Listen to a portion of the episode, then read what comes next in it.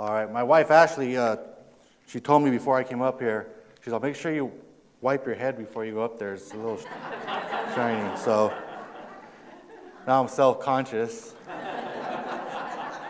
So if the reflection off my cranium is a distraction, I apologize ahead of time. But as long as you can hear me, that's all that matters. so uh, I'm going to go ahead. I'm going to read the passage we're going to be in tonight. It's 1 Peter uh, chapter 2, verses 1 through 10. And then I'll go ahead and pray and we'll go ahead and get started. So put away all malice and all deceit and hypocrisy and envy and all slander. Like newborn infants, long for the pure spiritual milk, that by it you may grow up into salvation, if indeed you've tasted that the Lord is good. As you come to him, a living stone rejected by men, but in the sight of God chosen and precious, you yourselves, like living stones, are being built up as a spiritual house, to be a holy priesthood, to offer spiritual sacrifices acceptable to God through Jesus Christ. For it stands in Scripture Behold, I am laying in Zion a stone, a cornerstone chosen and precious, and whoever believes in him will not be put to shame.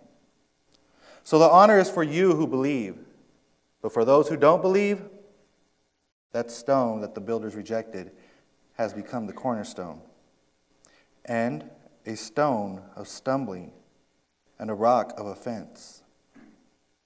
They stumble because they disobey the word as they were destined to, to do. But you are a chosen race, a royal priesthood, a holy nation, a people for his own possession, that you may proclaim the excellencies of him who called you out of darkness into his marvelous light. Once you were not a people, but now you are God's people. Once you had not received mercy, but now you have received mercy. Let us pray. Father, we come before you this evening, Lord, and we give thanks to you, Lord, for who you are, everything about you, Lord, your character and the attributes, Lord, that you possess, and that you would stoop down, Lord, to save lowly, sinful human beings like us, and then to deposit your spirit inside of us, sealing us, Lord, for all eternity, promising us an inheritance with your Son, Jesus Christ. We thank you, Lord. We ask you tonight, Lord, that as the word goes out, that you would open our hearts and open our minds, Lord, that you would remove the veil, that by your Spirit, Lord, you will give us discernment and by your grace, Lord, you will give us the ability to actually live this out. In Jesus' name we pray. Amen.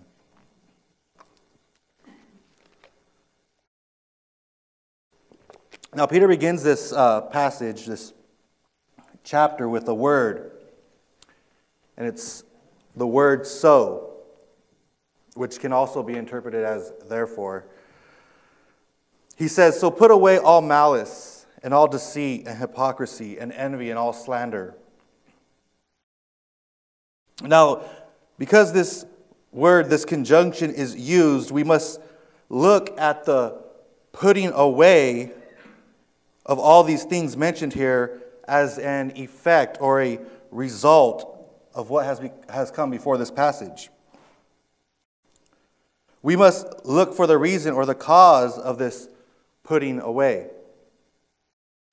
So let's take a look at a few things that Peter has written down in the first chapter that are influencing the first few verses of the second chapter. As we go through the first chapter, we'll see that right away in the opening verses, in the greeting of this letter, with uh, what Peter does is he refers, refers to these believers in these churches scattered around what is modern day Turkey. He refers to them as elect exiles. God's chosen exiles, who in God's foreknowing them has sanctified them. He has set them apart by sealing them with the Holy Spirit for the purpose of living lives of faithful obedience to Jesus Christ. Also, we see that He has accomplished this by causing them to be born again. He's taken them from a state of spiritual deadness, He's regenerated them, and He's brought them into spiritual life and right standing with God through the hearing of and the trusting in the gospel of Jesus Christ. Also, we see that He's taken a people who previously had no hope for any joy or glory beyond this earthly temporal life, and He's given them a hope, a person, Jesus, who is alive, eternal, and infinite. He's given them a living hope. We also see that Peter says that with this new life and new hope comes a calling. That's the call to be holy the invitation to live life in a manner that is radically different from the rest of the world. A life that reveres and brings glory to the one who ransomed them from their deadness. Finally, he calls these believers to love each other with a sincerity and earnestness that comes from a heart purified by the gospel, being a sign of their being born again in Christ. So, therefore, because of all this, because of who he is, because of who Jesus is and what he has done for us and to us, we are to put away these things that previously defined us. We'll see in verse in chapter 2 verse 1, we put away all malice. Now, malice or maliciousness uh, can be defined as a disposition uh, of the heart, a mean spiritedness that sets out to harm and hurt people. And we're all guilty of this, I, my, I myself included. you and I have said things and done things, possibly within this last week, fully aware of the fact that they would bring hurt and pain to others. Grace, that's not who we are anymore. That's not the calling that has been placed on our lives. Deceit, the intentional causing of others to believe something, namely something about ourselves, us, that is not true. A thought out deceiving of others, that's not a characteristic that should define us anymore. Hypocrisy, the denial of what we say or what we believe by the way we live and the way we treat others. We must learn to put that away. Envy, when we see others' success and blessing in their life and become bitter and resentful, beyond just wanting what they have and being grateful and content with what God has given to us, we then desire that no good or no blessing should come to others and slander, to say negative things about others, often untrue things, with the purpose of breaking others down. It's not what we've been called to do. Through the Apostle Peter, Christ is calling these first century born again believers to put these things away. And so he calls us tonight through this very same letter grace. If these things, if this, if these, look, these things are present in our lives, in our community of faith. We must put these things away. He knows that these things, malice, deceit, hypocrisy, envy, and slander, will destroy these churches from within and tarnish their witness for the gospel of Jesus Christ. They are already being attacked and persecuted by those on the outside, the non believers that surround their community of faith. They cannot afford to allow these things to continue within the church. It's not consistent with the gospel, it's not consistent with their new identity, and it's not consistent with the calling and purpose that has been placed on their lives. And the same is true for us in 2018 as Grace Baptist Church of Santa Maria. These things, if present in our lives, if present in our community of faith, must be put away. So, how do we go about doing this? Well, Peter's going to give us a solution. He says in verse 2 like newborn infants, long for, crave, desire the pure spiritual milk, that by it you may grow up into salvation, if indeed you have tasted that the Lord is good. So here's the good news. If we have trusted in the life, in the death, and resurrection of Jesus Christ, we have been born again. We have His Spirit inside of us, and we can say that we have tasted that He is good. And just as a newborn infant is hardwired to crave, to desire, and to long for that life giving, growth enabling milk that comes from its mother, we, as the people of God, have been born again, filled with His Spirit, and that Spirit causes us to crave and desire and long for that pure spiritual milk that is found only in the living and abiding Word of God. The life giving gospel call of Jesus Christ that caused the new birth within us is also what we will continually need to eat of and drink of for our growth in salvation. He is good, and we have tasted of his goodness. We have found our satisfaction in him by the constant feasting on his goodness and kindness and mercy made available to us in Jesus Christ. Again, I'll say it. He is good, and we are satisfied in him. Amen. Amen.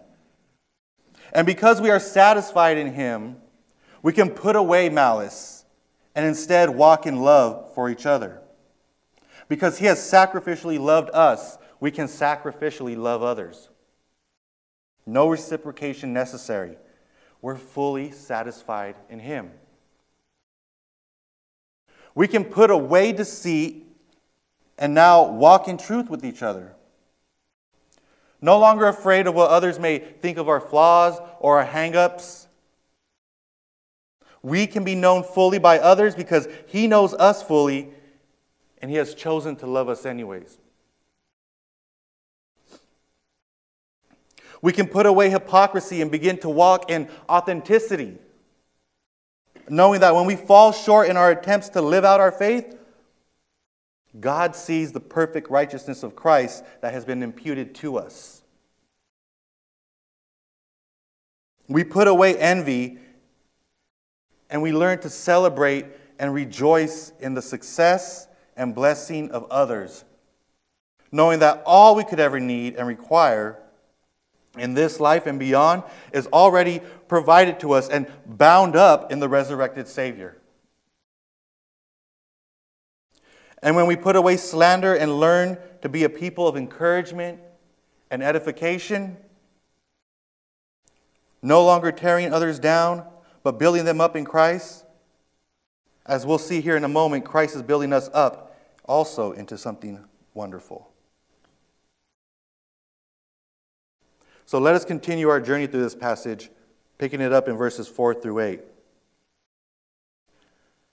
As you come to him, a living stone rejected by men, but in the sight of God chosen and precious, you yourselves, like living stones, are being built up as a spiritual house, to be a holy priesthood, to offer spiritual sacrifices acceptable to God through Jesus Christ. For it stands in Scripture Behold, I am laying in Zion a stone, a cornerstone chosen and precious and whoever believes in him will not be put to shame. So the honor is for you who believe. But those who do not believe, the stone that the builders rejected has become the, the cornerstone, a stone of stumbling and a rock of offense. They stumble because they disobey the word, as they were destined to.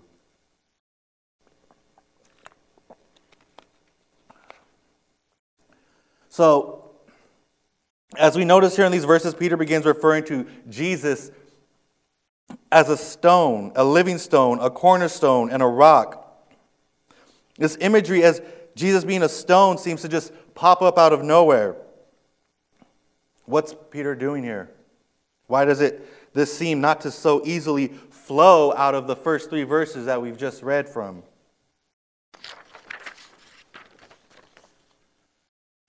Well, if we take a quick look into the Gospel of Matthew in chapter 21, we'll see why, why Peter has begun to use this language in his description of Jesus, and we'll come to see what he's saying actually flows perfectly with the previous three verses of 1 Peter 2.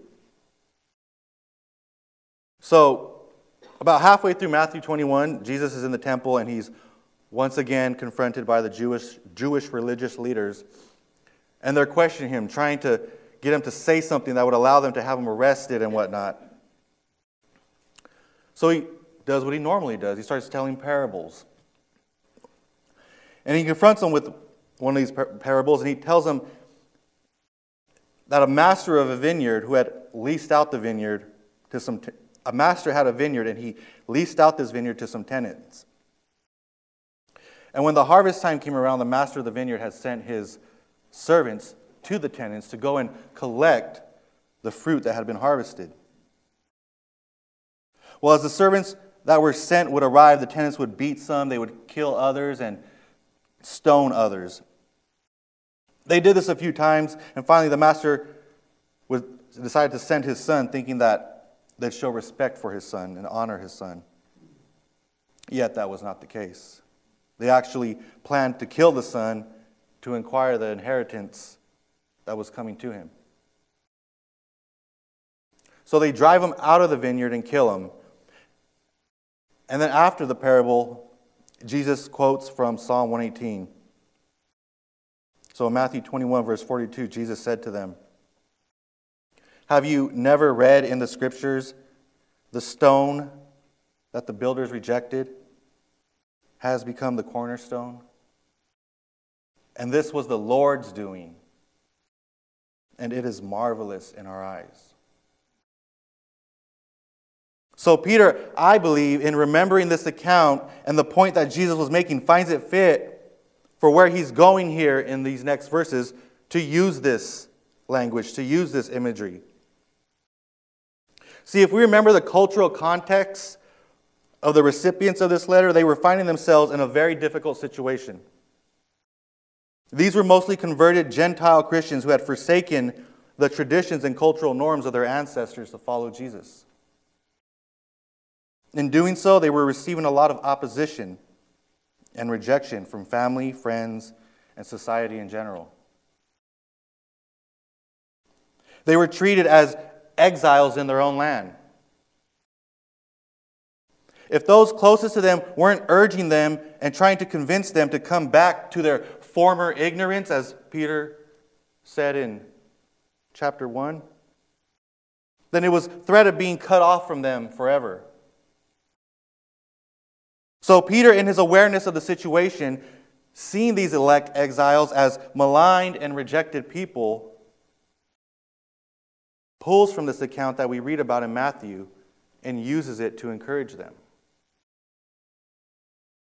He calls Jesus a living stone, rejected by men, but in the sight of God, chosen and precious. And then he says, You yourselves are like living stones.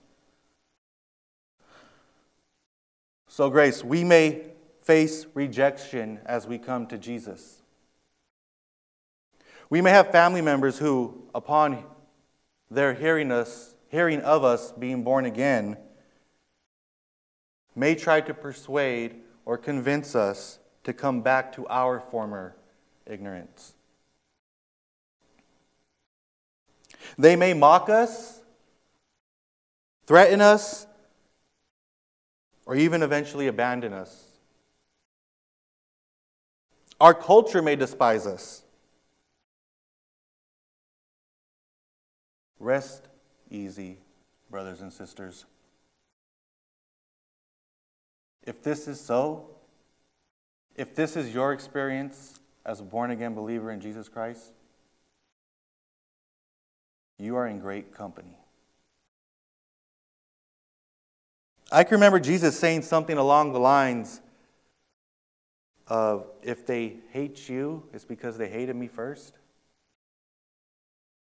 You see, the Son of God, the second person of the Trinity, God in the flesh, was observed by men and found to be unfit and useless for this world. Jesus was rejected. Jesus was mocked. Jesus was threatened. And Jesus was nailed to a cross and buried in a borrowed tomb. And Jesus resurrected.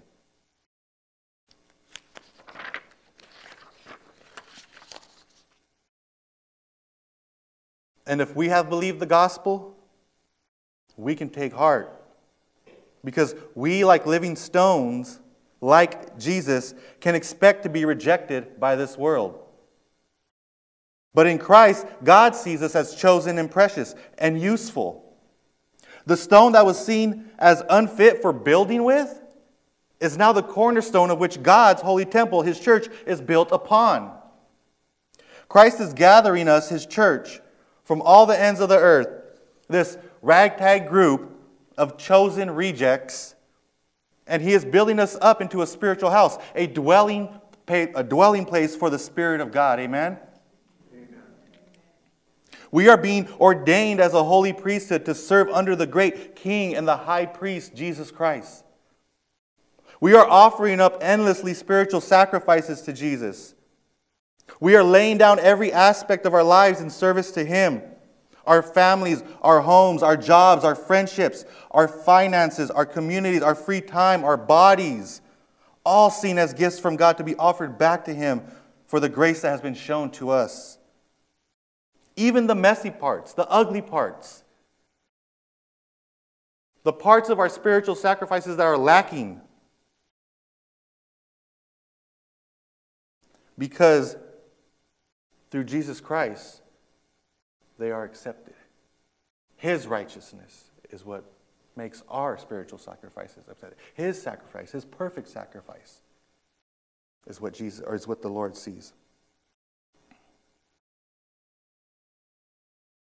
Yes, even the messy parts of it all, because they have been made acceptable through the finished work of Jesus. Praise God that because he was rejected, we are accepted.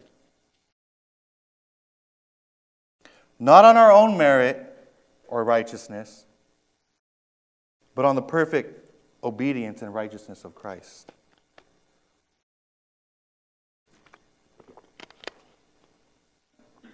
Peter goes on to quote a couple of passages from Isaiah and one from Psalms in verses 6 through 8. He says, For it stands in Scripture Behold, I am laying in Zion a stone, a cornerstone chosen and precious.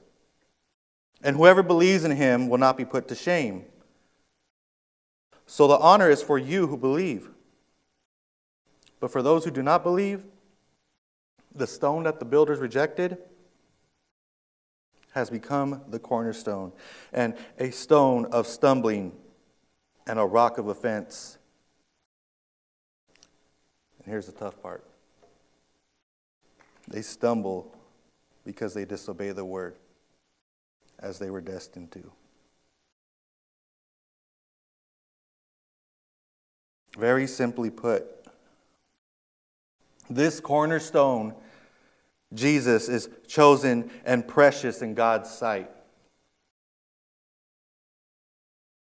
And how others view this stone will affect their eternity.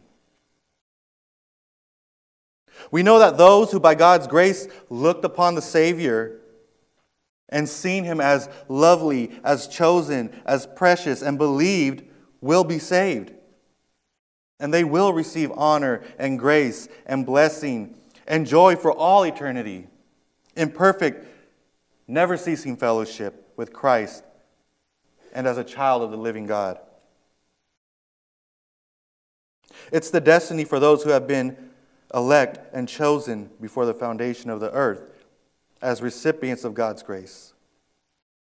We did nothing to deserve this.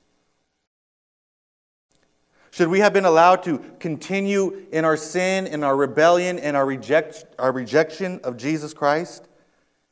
God would have been perfectly justified to condemn us to an eternity in hell, to an eternity of shame. And understand that what separates us as God's children from those who are headed for that destiny, for those who are going to hell, the only thing that separates us from them is an undeserving and unmerited act of grace. All mankind, at one point, is destined for hell. Should not God graciously intervene and save some? There is no one in history, though, be sure of this. There is no one in history, nor will there ever be anyone in the future, who has ever cried out in sincere repentance and faith, Lord, save me, that our Lord has not shown mercy to, that he has not saved. There will not be a single soul in hell who desired to be saved by God that God did not save. He passes over no one who sincerely calls out to him. If you have not believed, will you believe and call out to him tonight? Will this cornerstone be a means by which you receive honor? Or will it be the means by which you are put to shame? Will you believe and become one like a living stone that is built upon this cornerstone named Jesus? Or for like many, will this be the stone who on the last day crushes you? This is not an easy passage, but it's in there and we got to teach it. So let's wrap it up with a look at verses 9 through 10. But, it's a great conjunction after a passage like that. But you are a chosen race, a royal priesthood, a holy nation a people for his own possession, that you may proclaim the excellencies of him who called you out of darkness and into his marvelous light. Once you were not a people, but now you are God's people. Once you had not received mercy, but now you have received mercy. Again, we see Peter taking these Israelite distinctives, these titles that were at one time only applicable, to the people of Israel, and now applying them to all believers, Gentile and Jew. He refers to them as a chosen race. What an extraordinary privilege we have, as God's chosen, our, our ancestry and origins rooted in love and mercy, in the love and mercy of God. Amen? And really, when you think about it, all of mankind can be narrowed down into two races or two categories those who are in Adam and those who are in Christ. As a side note, that makes it so much easier for me. Because I I'm I'm mixed. I have Swiss Italian, Hispanic. So when people ask me what race are you, I just say Jesus. so that's cool.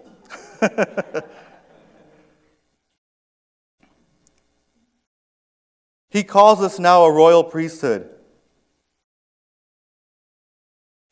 We've been adopted into a royal family. We live lives now in service to King Jesus. We are a holy nation. Our identity now as the people of God is that of purity. We've been cleansed of all our unrighteousness. And we are a people of his own possession, chosen and precious in God's sight, granted by grace to be with him forever. And he's called us into this new life for a single purpose so that we may proclaim the excellencies of him who called you, who called me, who called us out of darkness and into his marvelous light. This is our purpose, Grace. That, that is the ultimate reason for our existence as God's chosen to proclaim his excellencies, to proclaim his goodness. Because he is good, we are to proclaim his goodness. Because he is kind, gracious, and merciful. Because he has accepted us, cleansed us, loved us. Because he has drawn us to him, saved us, adopted us. He has called us chosen, precious, and holy. Because of all this and all that he's done and all that he is, we are to proclaim his excellencies to the world. We exist for the purpose of making much of the one who has called us. All made possible by Jesus. So that all those who believe could receive a new calling, a new identity, and a new purpose that was anchored in the finished work of Jesus Christ. So go and proclaim him. Let's pray.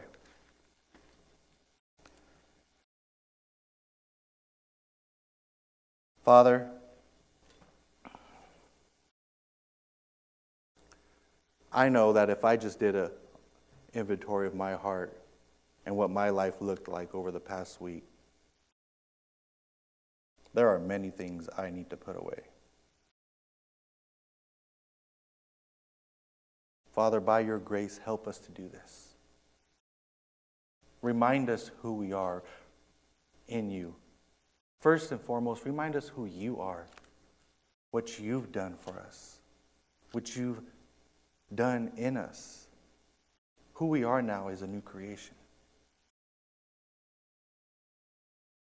By your Spirit, Lord, give us this craving, this desire, this longing for your word, for your gospel for Jesus.